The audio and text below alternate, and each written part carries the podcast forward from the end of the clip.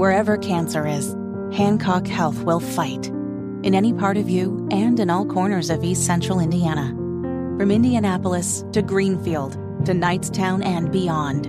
From hospital rooms to family rooms, we fight. With technology and medicine, with care backed by the wisdom of Mayo Clinic. For you, for your family, and for your future. We fight cancer here. HancockHealth.org slash cancer.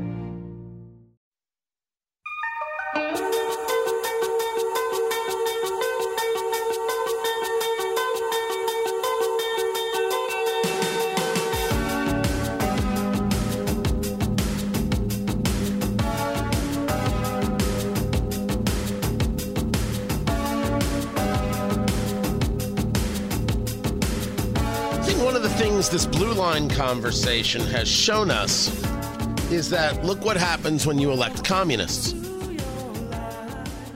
They're all bullies, they're all thugs, they're all a danger to themselves and to others.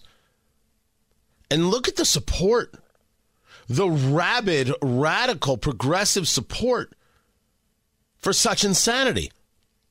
Tony Katz, 93 WIBC. Good morning. History is clear that communism is a murderous failure and that capitalism works. I'll debate this with anyone, anywhere. Capitalism works, communism is a murderous failure. The people get destroyed, society gets destroyed, and anybody who supports it is in favor of destruction. Capitalism is about growth. Capitalism is about opportunity. Agreed. Some people do get hurt. Agreed. Not everybody is able to prosper. But capitalism sets a framework for the opportunities. Not everybody is up to the opportunities. That much is true. Not everybody gets lucky. That is also true. All kinds of luck in the world. What about the very concept of natural lottery? Looks, height, athleticism, the mind. Some people are smarter than others. Some people have different skill sets than others. Some people have more capabilities than others. Doesn't make people bad people. In capitalism, all can find their place and thrive to their abilities. Communism, socialism, pushes the idea that somehow some people are taking advantage of the other people. But as we have seen, for example, with the minimum wage, if you decide to have $20, $30, $40, $50 minimum wages, you put businesses out of business. There are no jobs to offer. Tell me how the people are better when you put forth the minimum wage to help the people. It's not helping the people. It's an attack on the business that is trying to thrive. But since there is no respect for the business, there's only a hate for the business. You, the government, which doesn't know how to run a business, puts forth ideas and philosophies and policies that the business must now adhere to, and the business simply cannot build that way. Then there are no jobs, and you say, you see what those greedy, greedy business owners are doing. That's why they're going to kiosks and, and, and, and computers and everything else. You did this. A failure to recognize how the world works because you're ideologically inept you're ideologically diseased. All socialists are ideologically diseased. In, invite me to your college. I'll do this. Invite me to your high school. I'll do this. Invite me anywhere. I'll have this exact conversation. People who buy into and believe in socialism are diseased. It is a diseased mentality, a diseased thought process. Capitalism works and socialism doesn't. But yet they march through the streets of New York with hammer and sickle flags.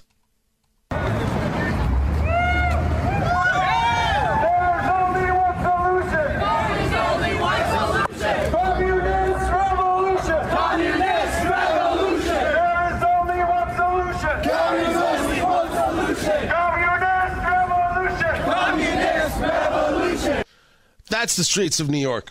And you say to me, Tony, that's New York. I don't have to worry about it here. You elected a communist to the city county council who has threatened business owners over the blue line. And I'm saying for the record, threatened. I don't care what he says about it. It is what it is. I'm saying threatened. Outed communist supports the blue line. If anything should explain to you why you should be opposed to concepts like this, it's because the communist is in favor of it. Because, of course, as you understand, the, por- the purpose of the bus is, is, is not about, well, we're going to save lives. I, I, would put forth to you that I don't actually believe that they care about saving lives. It is about control of the roads. And as I stated yesterday, the Indianapolis Business Journal in their editorial, where they state that the, the state should lay off the city and let the city make local decisions about uh, how it wants to, to grow and allow the blue line. I remind them that the money is federally delivered that does allow us outside of Indianapolis to have a say in what happens. And the answer should be no dedicated bus lines. I believe the IBJ, the Indianapolis Business Journal, did not give that enough credence, and they should go back and rethink their position. Certainly, they should rethink any position that has them tied into a group of people who sound much more like this.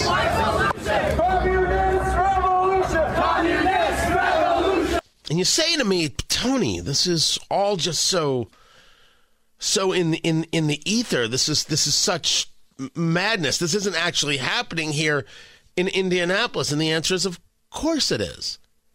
How much more will you need to see? How much more will you need to witness? How much more will you need to watch before you realize that this is exactly the case?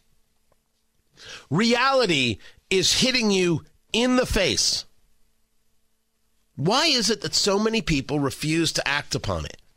This brings us to the popcorn moment. Let's go, let's go, let's go. It's the story you need to hear to believe, then grab your popcorn because there is more. I do not know who this woman is from Dublin, Ireland. What I can tell you in Ireland is that they have gone through a horror show in philosophy. Uh, what they have allowed now in terms of abortion is is beyond obscene, and they have an immigration issue. I favor legal immigration, but I favor legal immigration for those who want to be Americans. What we have allowed to take place is immigration for people who want to destroy what America is, who make outrageous demands on America. America should change for them, who engage in these acts of violence. The murder of a nursing student in Georgia is because we have failed at the border. Joe Biden, Alejandro Mayorkas, the Homeland Security Secretary, Representative Alexandria Ocasio Cortez, and others do indeed have blood on their hands. That's the leftist way of explaining that. But I want to share with you what this woman has to say about life in Ireland. Listen. I'm from Dublin, but I come to Mayo every weekend. Um, but I wanted to talk about what the situation is like where I live because you have not seen what is coming yet, and I have. Where I live is about 85% foreign nationals. I can walk down the street on any given day, walk into the supermarket, and I don't hear an Irish conversation. I hear foreign people everywhere. My child is one of 30 children in her class, and she's the only Irish child. She came home crying from school a few weeks ago because she doesn't understand what any of her friends are saying. The children revert back to their own languages when they're not being taught. She literally cannot understand the conversations around her. But when when Halloween came around there a few months ago, last year she was allowed to dress up. Sorry, the year before last she was allowed to dress up. This year she wasn't allowed to dress up. And when I asked the school why, they said they didn't want to offend people. But I, I don't go for a walk around the park during the day with my child anymore. I have a big dog and I don't go for a walk by myself anymore. I very rarely leave my house because where I live is so unsafe. The fool the ignorant will listen to that and say, oh, what a xenophobe. What an anti immigrant message. No, not at all. This is the failure of culture and society to remind those people coming into their country that we are the better country for a reason. And you have to adapt to what we do.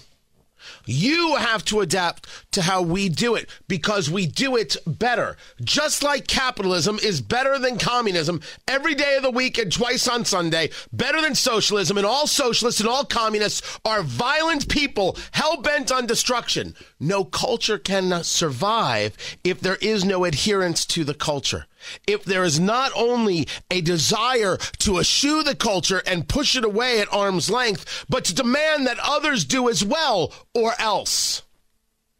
No society can thrive if the people feel unsafe because of those they invited into their home. Our conversation about immigration is not one, as Representative Ocasio Cortez wants to put it, well, the problem is we have xenophobes. No, the problem is we have bigoted, hateful elected officials who don't have any respect for the nation that exists today, that has value.